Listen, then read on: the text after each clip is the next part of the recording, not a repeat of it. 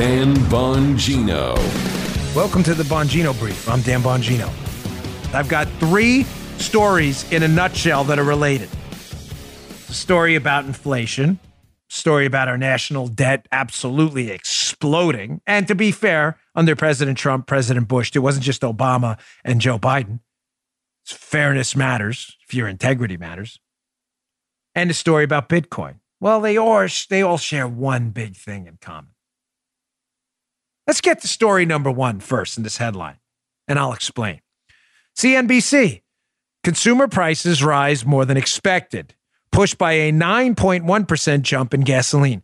Ladies and gentlemen, consumer prices are blowing up. Have you seen the home prices down here in Florida and other hot markets? We're looking for a new house, folks. We need a bigger studio. The home market down here in Florida, listen to me, is insane. If you've tried to move down here, you know exactly what I'm talking about. The price of homes down here is it's not even insane. It's beyond insane. It's like Joaquin Phoenix Joker insane. It's not like uh, uh, what's Jack Nicholson Joker. It's totally Joaquin Phoenix insane. Consumer prices are through the roof. The price of food, the price of gas, the price of commodities, the price of gold. Folks, you can't print a boatload of money every single day, billions and billions of dollars being printed and digitally created out of thin air, chasing the same amount of products and not expect the prices to go up. Let me get to headline number two. Again, I'll explain why these are related in a minute. U.S. budget deficit, CNBC. U.S. budget deficit jumps to a record $1.7 trillion this year. By the way, I read a story. The GOP is putting together a commission to study the budget deficit. I got an idea. We don't need a commission. We're in a lot of debt. Just stop spending money. How does that sound? How is the debt exploding? Debt and deficits, deficits are annual, the national debt is cumulative. How is it that we keep spending money we don't have?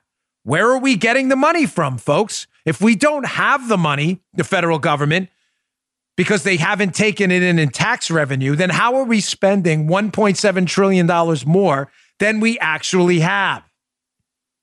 Because we're printing it, folks. The Federal Reserve, under all kinds of names, quantitative easing, all kinds of BS names for things, are essentially printing money like it's a monopoly game. If you did this, it would be called counterfeiting. Our debt is exploding because we are trying to monetize it right now. Let me get to my third story because I want to explain how these are related. Coindesk, Bitcoin, and Ether are steady and near record highs as all eyes are on the Coinbase listening, uh, listing. Coinbase just went public at an IPO and it exploded. The value of Bitcoin, cryptocurrencies are exploding everywhere. Why would that be? Why would the value of a not easily reproducible currency, gold, you have to go mine it, right? You can't just, when the United States government wants to create money, the Federal Reserve just does it for them. You know how they do it, folks? They hit it, they type it up on a computer and they digitally create new money. It's really that simple for them. When you want to create other forms of value storage like gold or Bitcoin, you have to mine a Bitcoin which takes a very long time and a lot of computing power. If you want to create new money in gold, you have to go mine it, which is really hard. That's why gold and Bitcoin have maintained their value and have gone up in value while US dollars have plunged. How do we know that? Because it takes a whole lot more US dollars to buy a Bitcoin now than it did 10 years ago. Why is that? Because we are printing a lot of money, which makes what? Which makes the money in circulation worth less. Folks, this is not hard to figure out. How liberals and some RINO big spending conservatives don't get this, I don't understand. If when you worked back in the, say, 70s or 80s, say you're retired, Say when you worked, there was $100 in circulation. I, there were trillions, but just for sake of even numbers, it was $100 in circulation. You worked and got one of those dollars. That dollar and the, out of the $100 in circulation was worth a lot. It was worth one out of a 100. If you now print the hell out of money and we now have $1,000 in circulation, you have 10 times the money in circulation because you just printed or created more on a computer. That same dollar you owe now is only one of a thousand, not one of a hundred. So the dollar you earned, earned back, I just hit my nose on the mic. The dollar you earned back in the day was worth one out of a hundred, is now only worth one out of a thousand. But what if that dollar you earned back in the day has been sitting in your bank account earning almost no interest whatsoever because of the low interest environment? You probably should have spent it when it was worth one out of a hundred. Probably should have bought some gold or something a little more stable or some real estate or something because that dollar's worthless now. And as that dollar's value goes down, the value of the everything that's not printed as much as a dollar, Bitcoin, gold, real estate, it's hard to build houses goes up and up and up. Folks, this is only going to get worse. This inflation problem as we start printing more money, and your dollar used to be one of a hundred, now it's one of a thousand. Soon it'll be one of 10,000, then one of a million when it's really worthless. Everything you worked for is going to be gone.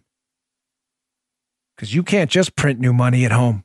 That dollar you earned in the 70s, which was one of a hundred, is the same dollar sitting in your bank account now, worth one out of a thousand, soon to be one out of a million.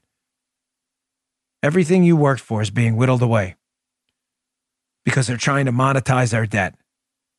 The federal government's realized a long time ago, federal governments around the world, they will never pay back the money they owe their citizens. The United States will never, listen to me, they will never pay back our national debt, closing in on $27 trillion. We don't have the money. So what do they do? They just print a whole bunch of money and monetize it. In other words, they make the debt we owe worth a lot less.